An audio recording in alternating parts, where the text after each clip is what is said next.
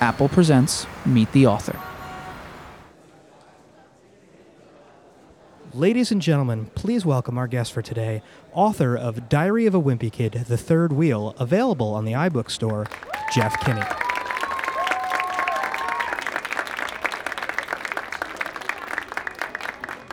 Hi, everyone. How are you doing? Thanks so much for coming out. This is really cool to be at the Apple Store in Soho. It's really great. I'm very honored to be invited, and I can't wait to tell you about my journey of becoming an author of the Diary of a Wimpy Kid series. I'm going to sit down because there's a chair, and you know it's very tempting. So I'm going to sit down, and I'm going to tell you the story of how I became a children's author. And it's kind of a funny story because I didn't really become a children's author on purpose. A lot of things happened along the way that made me into a children's author, but I started off on a completely different path. Uh, when I was in college, I really wanted to be a newspaper cartoonist. So in college, I went to Villanova for a year, and I created my own comic character named Igdoof, right? And here's Igdoof. He's an odd-looking freshman. You know, he's very roughly drawn, but he's got He's got big ears and big lips and a big nose and bug eyes. And also, he's got three little hairs on his head, right? And for some reason, in cartooning, there's a very long history of nearly bald boys, right? The first cartoon character, I think he came out in 1893, and he was called the Yellow Kid. So here's one of the very first cartoon characters ever. And of course, along the way, there were many others, including the most famous of all, Charlie Brown right? So yeah, I heard a I heard I heard a whoop for Charlie Brown. There we go. So I think that the reason I created a nearly bald character was because I wanted him to stand out from the rest of the characters. I wanted you to know that when you read Igdoof, that Igdoof was the main character, that this was the main character, this odd-looking fellow. So along the way, I went to the University of Maryland. I switched schools, and I brought my cartoon character with me. And here you can see Igdoof drawing. He's writing on a page, and a lot of things changed about his appearance. Everything got kind of exaggerated. My cartoon character was trying to find his form, right? So his ears got bigger, his nose got bigger, his lips got bigger, but those three hairs on his head remained, right? So when Igdoof drew himself in his cartoon strips, he didn't draw himself looking awkward or ugly. He drew himself looking sort of perfect, with a perfectly round head, a perfect little nose, and a perfectly small ear. So if you can imagine that in your head, and then take a look at this comic over to the left, you can see that Igdoof actually drew himself looking like Greg Heffley, the character in the Diary of a Wimpy Kid series. So Igdoof has actually been around for a really long time. And when I was in college, I was working on my strip, and I worked on it every day. And I said, you know what? I need some professional advice. I need a real cartoonist to tell me what I'm doing right and what I'm doing wrong. So a new cartoon showed up in my paper, The Washington Post. I grew up in the Washington, D.C. area, and it was called Big Nate. And I really liked the style, and I liked that it was about childhood. So here's a Big Nate comic. So you can see it looks a little bit like Calvin and Hobbes, but it's got its own thing. So I, I really liked it. It really appealed to me. And so I wrote to the author, the artist, the cartoonist, and he wrote me back. I provided him with some samples, and then he wrote me back and said, Well, here are the things that you can be doing better, right? And here's one of my letters that I got from Lincoln Peirce, the artist, right? And you can see this is back in the time when people actually wrote each other letters kids, you might not know what letters are, but there are these pieces of paper you had to write on. You folded them up and put them in an envelope and put a stamp on it. So that's what I did with Lincoln Peirce for actually a few years. I wrote back and forth with this cartoonist, and he told me what I could do better. And in this letter here, you can see that he's telling me how to space my word balloons better, my word bubbles better, give my give my text a little bit of breathing room. And in cartoons, there's really not a lot of space. So I was trying to tell a big story and pack it into a really small space. So I had lots of words and I didn't have room to let my words breathe. But Lincoln Peirce was saying, you know what, use less words and then give your words more room to breathe. So that was one of his tips for me. Well, we wrote back and forth for a while, and he eventually sent me one of his original cartoons, which was really cool to receive. and then one day, my younger brother called me up and said, You've got to look at today's uh, comics. Look at today's Sunday comics. Look at the Washington Post and look at Big Nate. And so I did, and I opened up the paper. Here's what I saw. And at first I was very excited. I was like, what, you know, what's, what's going on? What's the comic about? And I couldn't figure out what it was, you know, what he was, what I was supposed to be looking for. And eventually I saw very, very small on a sticker sheet that Big Nate is holding is a picture of Igdoof, my character. And you can see here that Lincoln Peirce drew my character Igdoof with uh, Bart Simpson and Garfield, you know, two classic cartoon characters.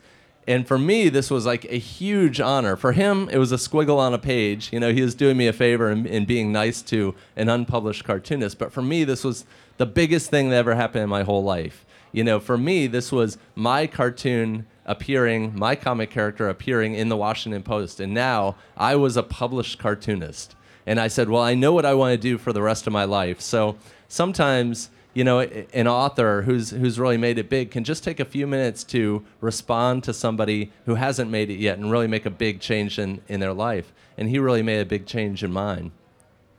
So what happened was, um, I actually continued on writing my comic, uh, Igdoof, in the Diamondback, which was the University of Maryland's newspaper. And eventually, I actually got some notoriety for my own cartoon. And the Washington Post did a big style section. It's like a life page feature on Igdoof, right? And so here it is, or here's a part of it. It was actually a, a big page. It was like the full page almost. And that's a 22 year old version of myself, uh, looking very cocky and confident. Um, you know, they told me that Igdoof was going to take on the real world, and there were other sub headlines that said, you know, this, this is going to be the next big, uh, big thing in cartooning. And fool that I was, I believed it. Uh, like I said, I was 22 years old. I felt like I was on top of the world. I felt like I was just on this upward trajectory. And what happened was, I didn't get another cartoon or anything at all published for another 14 years. Uh, so this is me at 22 years old. And what I did was I spent a lot of time trying to get Igdoof published after, after uh, college. And there are these, these companies called cartoon syndicates. And what they do is they find the good stuff, they find the good cartoons out there in the world, and then they send them off to the newspapers, right? And so the odds are really not in your favor. I was talking to somebody who heads up a cartoon syndicate recently, and they said, well, they publish about one cartoon, they release about one new cartoon a year. And I said, well, how many submissions do you get a week? And they said about 300. So you can see that the odds were not in my favor. And so what happened to me was that I got lots and lots of these, right? This is a rejection letter, and I, have got piles of them. And most writers or creators who don't break in, they say, you know, they couldn't, they didn't see what a genius I was. They didn't see how talented I was. Um, and finally, somebody got it. Uh, for me, it's kind of the opposite. I knew by looking at my own work that I wasn't a talented illustrator. I just didn't draw in a style that was professional. And worse, I knew I couldn't get there. I didn't have the same kind of control over your pen that somebody else would. And so eventually, I th- this revelation hit me. I said, "Well, I need to be a cartoonist. I want to be a cartoonist, but I can't figure out how." And I said, "Well, maybe if I draw like a kid, nobody will notice that I'm not a talented illustrator, that I don't illustrate like a professional." And so that's when the idea in 1998 hit me for Diary of a Wimpy Kid. I said, "What I'll do is I'll create this character who draws in a diary." and then I'll release it as a book because I have a better chance of becoming published if I actually release my work in a book and slip my cartoons into there. And so that's where the idea for Diary of a Wimpy Kid came from. Once I got this idea, I wanted to just start writing my book. I said, you know, I've got my idea. I'm just going to start plugging away here and create my masterpiece. Um, but what happened was I kind of took a breath. I said, you know what? If I just start writing, the first thing that comes to my mind I'm going to end up with a book that's not very good. So I said, I'm going to take my time with it. I'm going to fill up a sketchbook with jokes, with ideas. And then once that sketchbook is filled, I'm going to start writing my actual book. I'm going to take only the best material. I figure if I wrote a bunch of material and then took only the best 10%, that I'd be in pretty good shape. So what I did was I got this sketch pad, which was 20, uh, 77 pages long, and I started writing ideas down. And here's the very first page. It's a little bit blown out on the screen here. Uh, but you can see that this is where a lot of the characters for Diary of a Wimpy Kid were born. You can see here is Nasty Pants, who's one of Greg's villain. Here, a little bit blurry in the middle is is Rowley, and there's many others on this one page. And I wrote about three or four pages on the first night, so things were going really well. I said, you know, I did the math, and I figured I'd be done with my idea book in a month, maybe two months. So what happened along the way was I started drawing smaller and smaller. And what was happening was I was really afraid that I was writing too quickly. I was writing, I was going to fill up my idea book, and I still wasn't going to have enough for a good book, for a good novel. And so by the very end, this was my very last idea page, and you can barely see it. But that idea page right there took me about four months to create. And once I was done, it took me four years to fill up my idea book. But I had so much material that if you just took this one page right here and broke it out, just this one page, it would be about 500 pages of written material. So this one page is worth about, I guess, about uh, two and a half Wimpy Kid books. So by the end, I had much too much, but that was really a good thing. And there's this book that I read just recently called Outliers by Malcolm Gladwell. Well, it's a great book, and it's called the, the Story of Success. And the point of the book is that to become an expert at anything, whether it be juggling or playing the guitar or maybe even acting, and you know, really kind of any professional thing, that it takes about 10,000 hours to become an expert, or roughly about 10 years. And for me, it took me four years to fill up this idea book, and then another four years to really craft my first draft and to make sure the cartoon characters look just perfect. So it took me about eight years to come up with my ideas. So I think that that's a good model um, for a creator is to really take your time with it. In fact, if I ever come up with another idea, I would love to be able to spend 10 years and come up with an, another good idea. But of course, what I'll do is I'll I'll rush things out and I'll say the iron is hot, so I'm going to strike, you know, again, hopefully. So I don't know, you know, what my future is as a writer, but we'll see. Um, so Diary of a Wimpy Kid, I was done with it in about eight years the ideas that I were coming that I was coming up with were really ideas from my own childhood. Uh, I had a pretty ordinary childhood growing up. It was uh, I grew up in a middle class family in suburban Washington D.C. My father was a an analyst, a military analyst, and my mother was an educator. And so we had really a kind of a normal life, which was really good for me because I got lots of ideas from everyday life and put them into my books. And here's one of the ideas something that happened to me as a kid, or maybe something that I did to myself that made it into my books. Okay, so the story behind this picture is that when I was a kid, I was on the swim team. And it was really cold in the morning. Growing up, it was really cold, even in the summer. And so when you'd get in the pool, you'd just be freezing. Also, I was one of the slowest kids on, on the swim team. So you'd be in a crowded pool in one half of the pool was the whole swim team. On the other half of the pool was like the old folks doing jazzercise or something like that. And so we were all crowded in there. And kids were, you know, tapping my foot and, you know, passing me, swimming under me, around me, over me. It was really awful. So what I did was I would always tell the coach in the first few minutes of practice, I'd say, I, I need to go to the bathroom. And they'd say, okay. And so I'd go into the bathroom, and then I'd hide there, you know, for like the whole practice. But it got really cold in there, and so I'd be freezing. And of course, I was wearing like a Speedo. And it was one of those bathrooms where if nothing moved, the motion sensor turned off, so all the lights went off. So imagine this this is me in the 1970s, you know, in a cold bathroom. So I looked around me and I said, Well, what can I do to prevent myself from getting hypothermia? And so I did what any normal kid would have done, and I wrapped myself in toilet paper. It's true. My parents are so proud.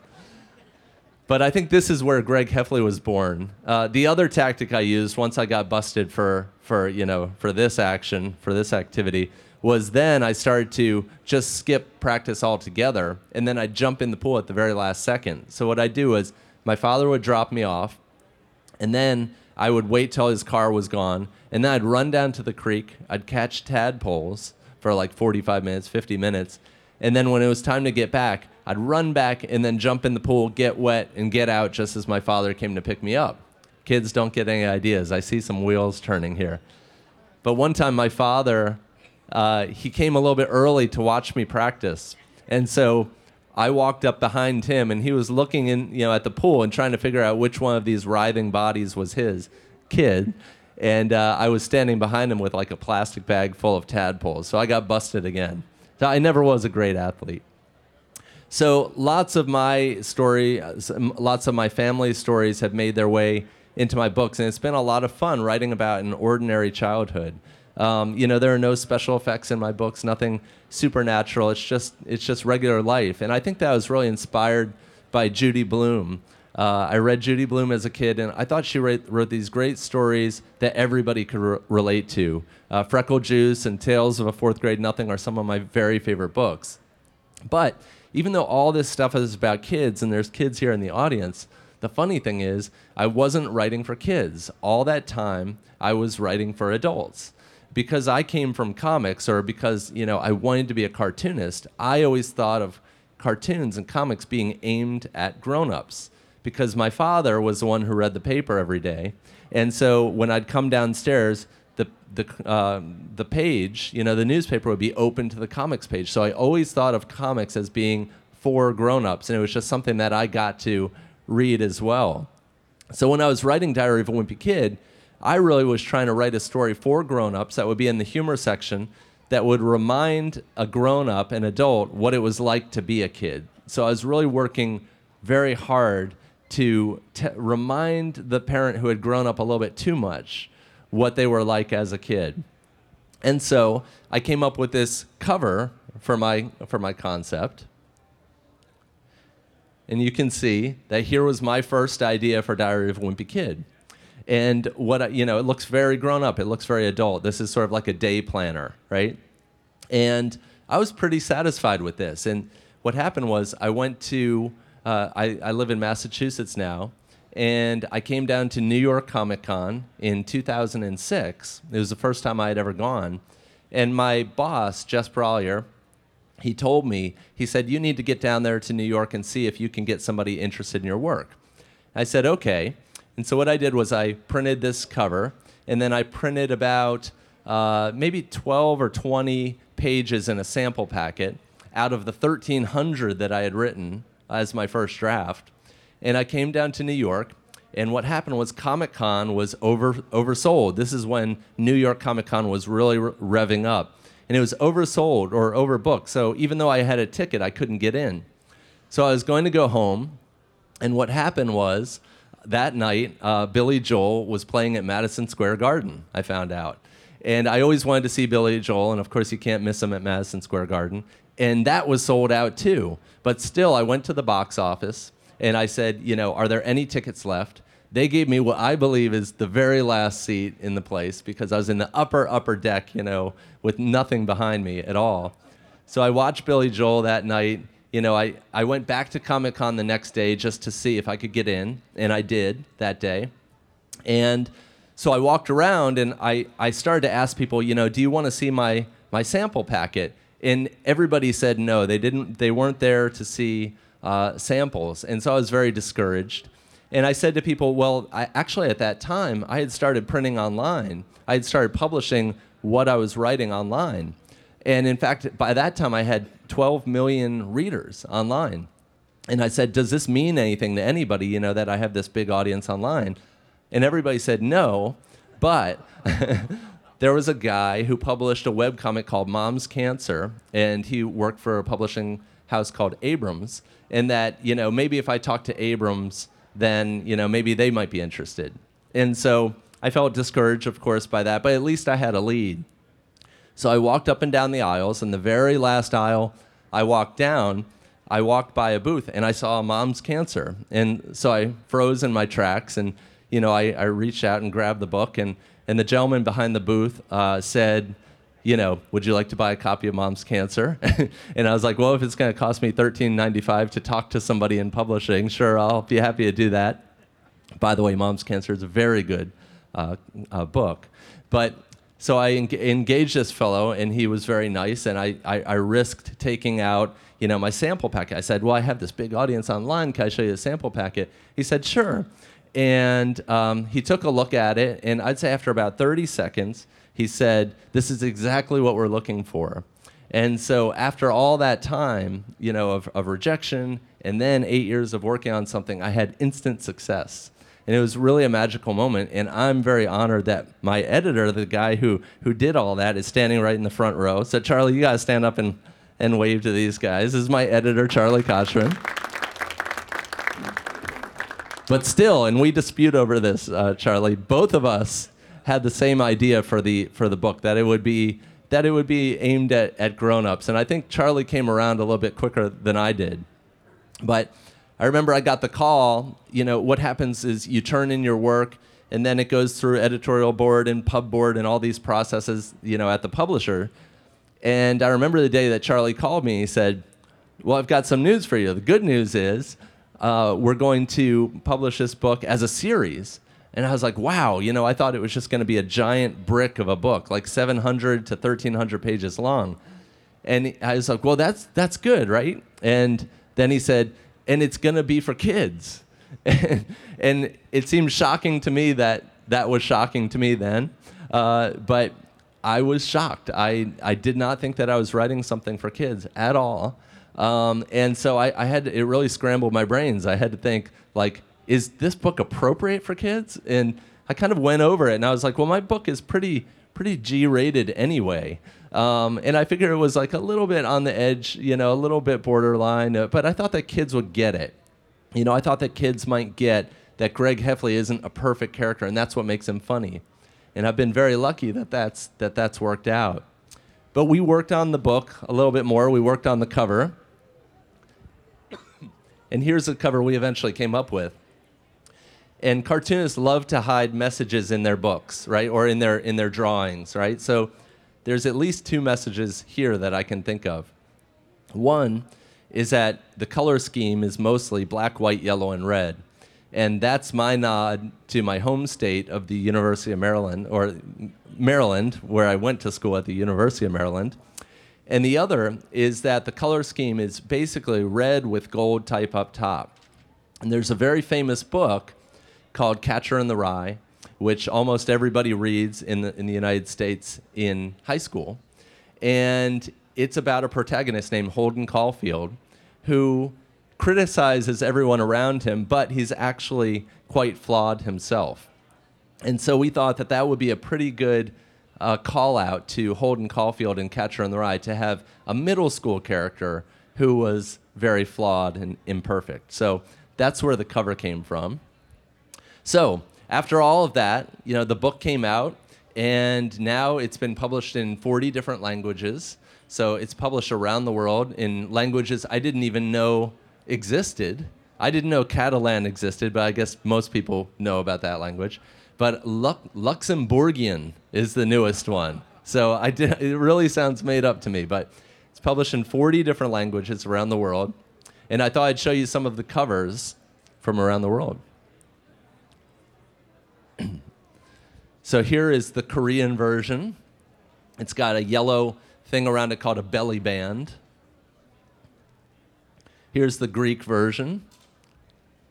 This is the Hebrew version, which, as far as I know, is currently the only book that reads from right to left. So you'd have to read it all the way on the right hand side and read it to the left because Hebrew is written that way. Here's the Japanese version which is very cool because it's very different. In Japan, there's a really different design sensibility. Um, so they, you know, their their their illustrations and their designs and their color choices are really different than in the U.S. Uh, but there's something also that's different about this is that the way that the characters drawn is ever so slightly different. And what it is is that the characters have five fingers, right? In my books, in in fact, with most cartoons, uh, characters, cartoon characters, have four fingers because that's sort of enough. In cartooning, what you're trying to do is boil things down to their essence, right? You don't want too much detail. And so four fingers is really enough for a cartoon character. But the uh, Japanese editor called us up and said, we need to add a fifth finger to each character. And we said, well, why? And they said, because if you publish something in our country where the characters have five fingers, the books will be destroyed and the editor's career will go up in smoke. And you know, it's very intriguing. Why is this? Well, we were told that in Japan there's a cultural taboo against drawing any human with four fingers. And that's because many years ago there was a class of people who was discriminated against and they were called the four finger people. And so to this day, you cannot draw characters with four fingers. So they added a fifth. So I'm learning something new every day. This is one of my favorite uh, covers right here. This is the German version. And I'm going to embarrass myself with a pronunciation here. I'll go with Greg's Tagebuch von Idioten umzingelt, right? Which means Greg's Journal, I'm Surrounded by Idiots, which I think is a better title than Diary of a Wimpy Kid. So I was a little bit jealous. And I said, well, why, why don't you just call it Diary of a Wimpy Kid like they do in the States? And they said, well, unfortunately, we don't have a word for wimp in German. So that's why it's named that in Germany. This one's really fun Diario de um Banana, right? Which is the Brazilian version. And I was very excited to ask. I said, well, why do you call it Diario de um Banana? What does banana mean in your country? And they said, it means banana. and there's a little story behind this one is that there was a guy, I'm pretty sure his name is Fabrizio, and he worked at a publishing house. He, you know, he wasn't really happy there. They didn't give him a lot to do. So he surfed the internet every day. He came across Diary of a Wimpy Kid, and then he went to another job. And on the first day, he printed out Diary of a Wimpy Kid from the online version. He walked to the publisher and said, "I think we should publish this." And the publisher said, "I think so too." And so now that guy is in, in his country is known as the banana boy. So that's Brazil. Yeah. So Diary of a Wimpy Kid, the third wheel just came out. How many people have read some of that? A few, yeah. Good number. Cool. Diary of a Wimpy Kid, the third wheel just came out. I'm very excited that it came out because I worked really hard on it this summer. There were days in August of this year that I was drawing for 17 hours a day to get this book done. So it took me a lot of work to finish this one off. And in this story, I tell Greg's story from the beginning, right? Not just middle school, but from the beginning of his life. And I mean the very beginning. So here is Greg at his happiest, right? This is Greg. He was completely happy, right?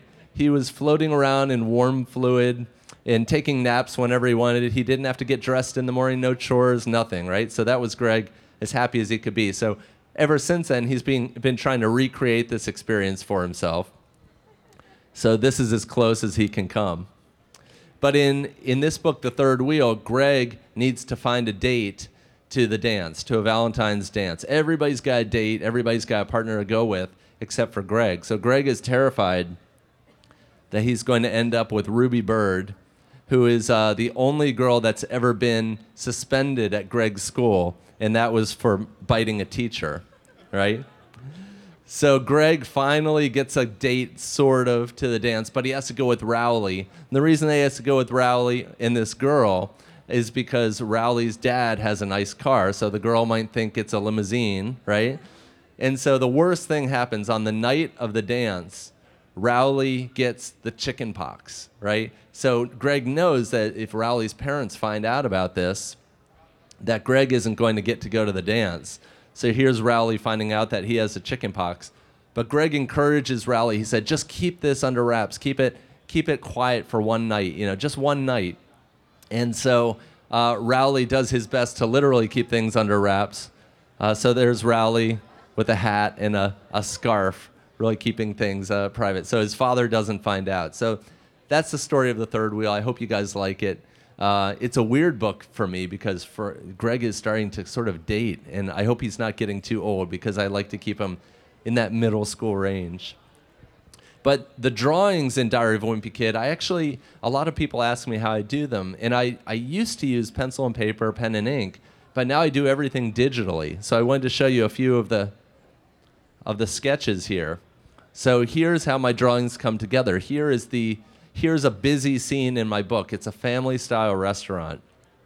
And if you, if you kids ever become a parent, you'll find all, you, you'll find out about family style restaurants from the other side.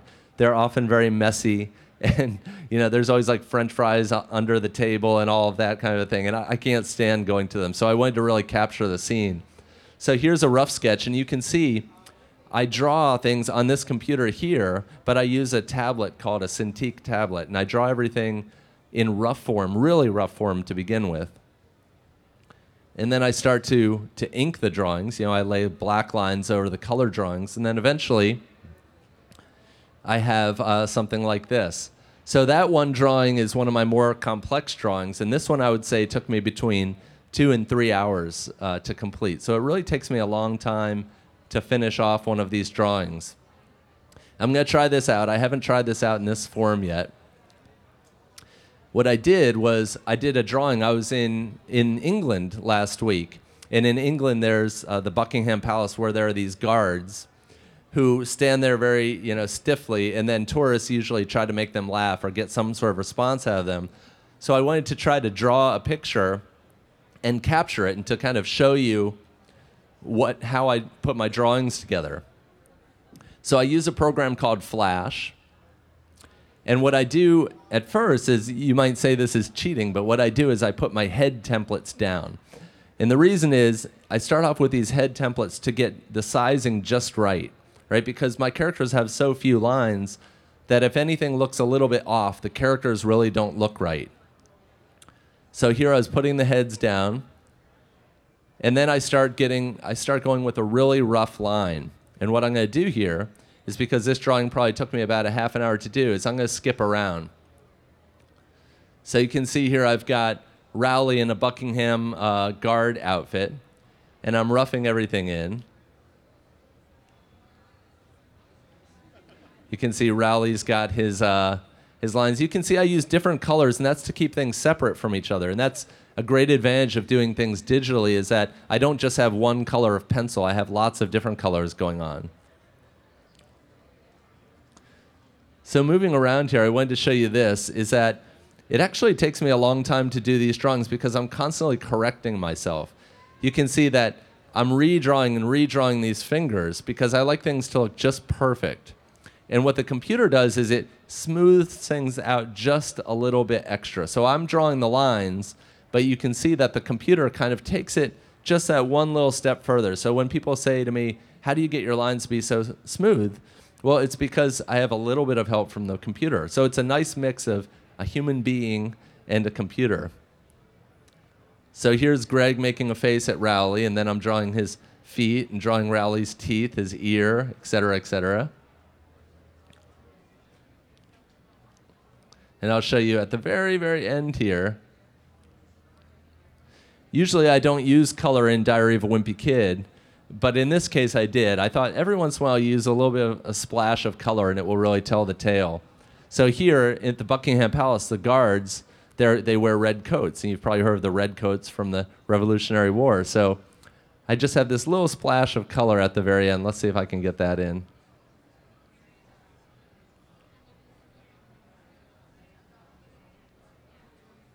I go my color palette over here. And of course, it's really easy to color things in on the computer. So that's how I do my drawings. I wanted to share, share that with you. So, a lot of people have seen the Diary of Wimpy Kid films, and I got to see my drawings, you know, these simple line drawings, come to life in, in real life. And so here are just a few um, items from the film. For example, I drew Greg's cell phone, which is called the Ladybug on paper, and then that's the, the version in real life, which I have in my home. And Rodrick gets Greg's dog, Sweetie, a dog dish, but of course he's a terrible speller, right? So it's spelled sweaty. But the most fun part of seeing my cartoon drawings come to life is seeing it come to life in in the actors, in their portrayals of the characters. And you can just see, if you look at this picture of Robert Capron and Zachary Gordon as Rowley and Greg, you can just see that they're the characters. The casting director did such a good job of finding the right kids to play these roles. And I don't know if anybody knows this yet, but as a very special treat here, we actually have Robert Capron, who plays Rowley, uh, in for a special visit. So I would love to bring him out here. Can we have Robert Capron? And a round of applause.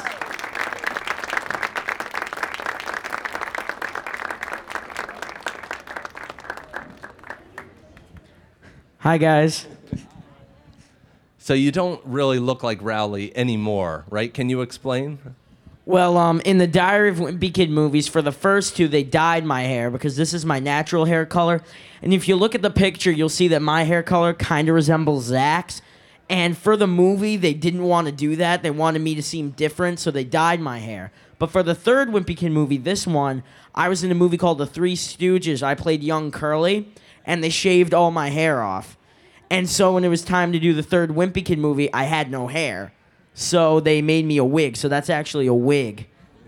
Where did they get where did they get the wig from? Is it like animal hair, human hair? Where do you have any idea? It's human hair, but I actually think it was from Russia. From Russia, right? Yeah, I'm pretty sure. so there's sure. a bald kid, you know, in, In Russia. Russia. Right, that's sad. Now, so did you? How did how did the wig stay in place though? They actually glued it onto my head. like I'm not kidding. They used like a special kind of glue, but it was glue. So what happened? Like you had some pool scenes. What happened in the pool scenes? Did did the did the wig? Did you find the wig like floating in the deep end or something? Yeah, they were really worried that that was going to happen, so they put like pins on too, because like by that time my hair, like some of my normal hair was back, and but the wig was still there. So what they did was they'd slip a pin like into the wig and like attach it to my normal hair, so that like it would be impossible for it to fall off. Right. Well, do we have actually? I would love to queue up. Um, we have a clip of Rowley acting in the movie. So just take a second to transfer over here, and we'll show you a clip from the movie if you haven't seen it yet.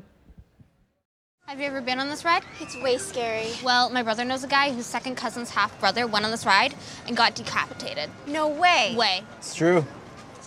I was working the ride that day. The car came down, and his head wasn't in it. When you guys get to the top, make sure not to rock the car back and forth. That's how.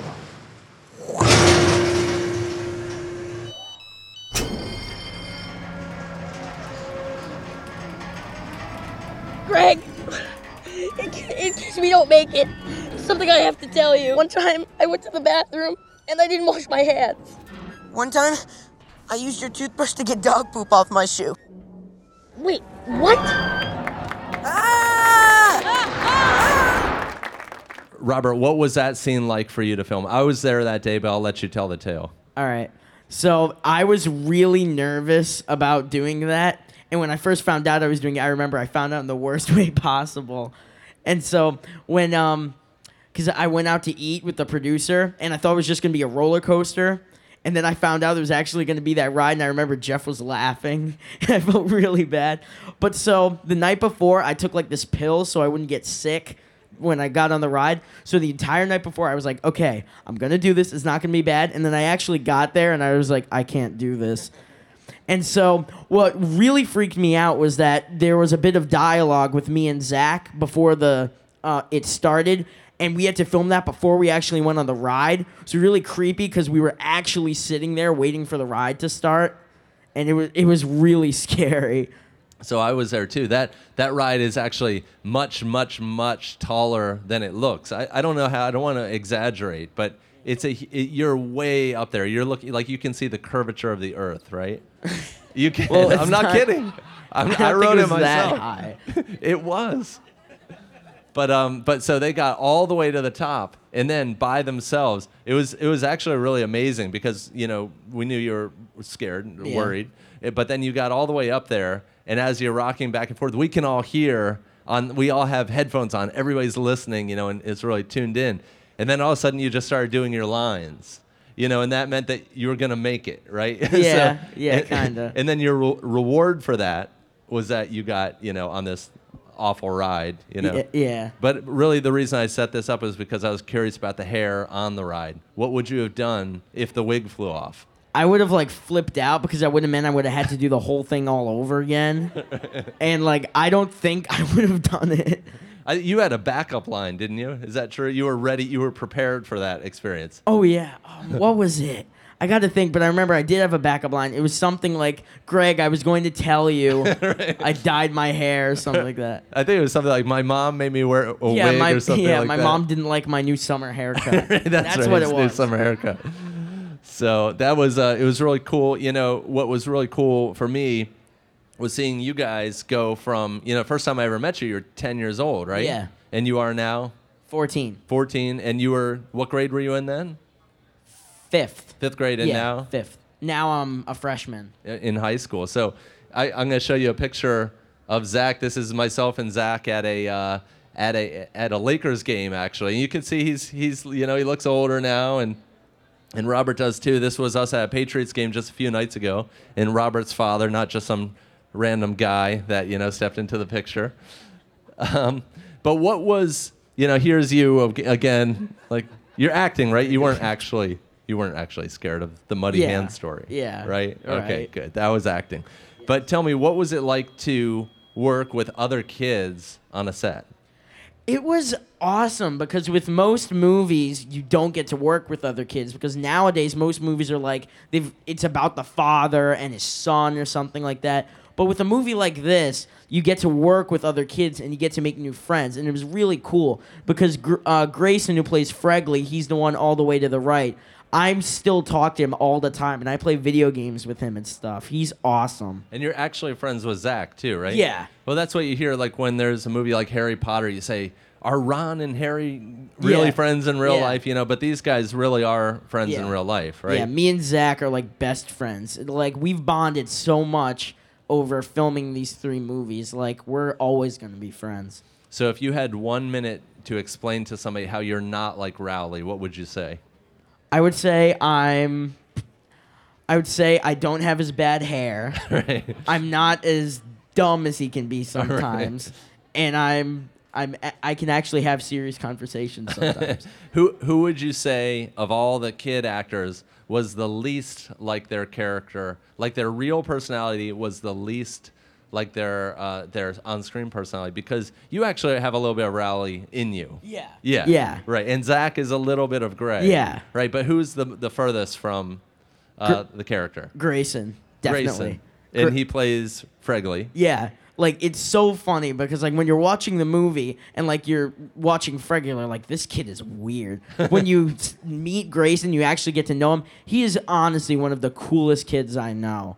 Like he's awesome. That's cool. I would have said uh, Patty Farrell, Laine MacNeil. Yeah, Laine, right? that too. Lane is the villainess in, in you know Greg's uh, antagonist. Is that what you would say? Yeah. Uh, and so she uh, she's actually really super sweet and Yeah, fun, fun she's to be really around. nice. Yeah.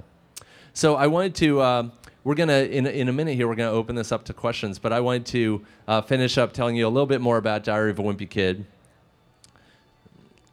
So I've gotten to do crazy things because of this series. You know, being here is one of them. One of the cooler things I got to do was in May. I got to speak at the Sydney Opera House, which is pictured here. That was really cool. I, I've gotten to meet three U.S. presidents, and uh, I just got back from uh, a tour, a Wimpy Kid tour. But I think one of the coolest things I've gotten to do was here in New York. I got to actually create a balloon for the Macy's Day Parade. How many of you guys have seen the Macy's Day Parade on TV or in person? Right? So you have these giant helium balloons.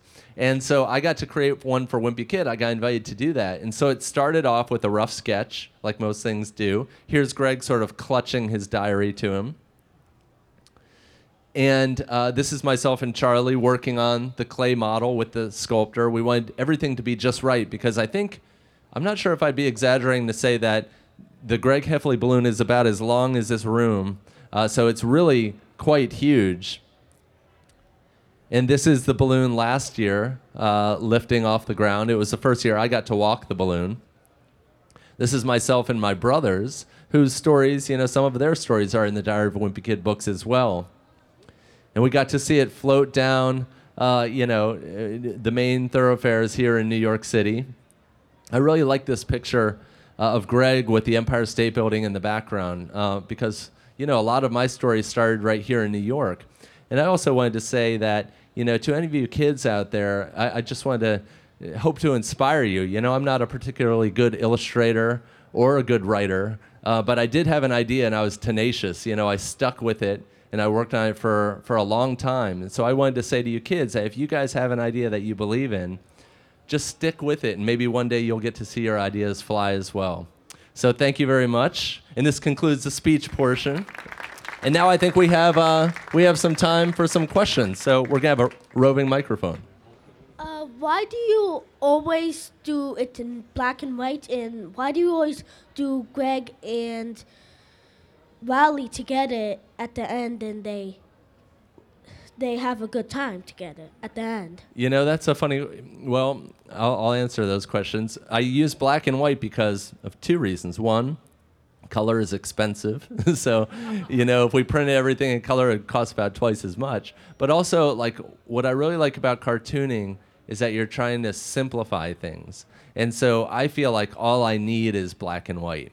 Sometimes I write about like a, somebody's wearing a bright green shirt or something like that, and then I was like, "Ooh, I wish I had color." But you know, I think black and white is enough. And then the question about why are Rowley and Greg always fighting and then getting back together? I think uh, I think that happens in a lot of friendships. You know, when I was a kid, we'd always get in a fight, and then you know, and then we'd always get back together again. Does that happen to you and your friends, or do you ev- even fight? Yeah. Me, me and my friends, we always make fun of each other, and sometimes one of us offends the other too much, but we're always okay. So, but by the end of the story, you're good. Yeah. Right? Yeah. Good questions. Hi, my name is Evan, and this question's for the both of you. For the movies, what was Zachary Gordon like from your perspective? What was Zach Gordon like? He's not here, so. I, no, I'm gonna be honest. Zach was awesome. I became really good fr- friends with him. He's a really good actor and he's a great guy. And he is hilarious. Like when we're filming, we'd always be joking around. He's awesome. Yeah, Zach is a really kind-hearted kid. You know, he does a lot of charity work. He works for kids who are sick, and he's just and he's a kid himself. I think he'll grow up to become uh, to really be a child at heart. And you know, that's one of the most fun things about these books is that there were no jerks. You know, there there weren't any kids who who behind the scenes were really different in that way. You know, the, these are good kids, and I, I think it's uh, one of the things I like most about the you know about the story of Diary of a Wimpy Kid on film. Thank you. Thank you uh, how do you? uh, Did it take a lot of planning to make the book? Did it take a lot of planning to make the illustration of Greg? It did. You know, Greg Heffley, like I showed before, has actually been around for a long time, but I took a whole year to keep refining him and make sure he was perfect. Because what I never like in cartoons is when you see like cartoons that have been around for a long time, even a cartoon like The Simpsons, how they change over time. And I think that sort of breaks the spell. I think that you want your cartoon characters to look consistent because that's how you believe in them. So I wanted to make sure I drew him and redrew him and redrew him until I had him just perfect. So great question.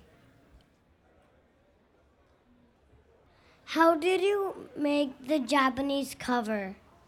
You know, I didn't make the Japanese cover. Actually, my Japanese publisher did. So once my books go out into the world, a lot of times other people, you know, do the artwork.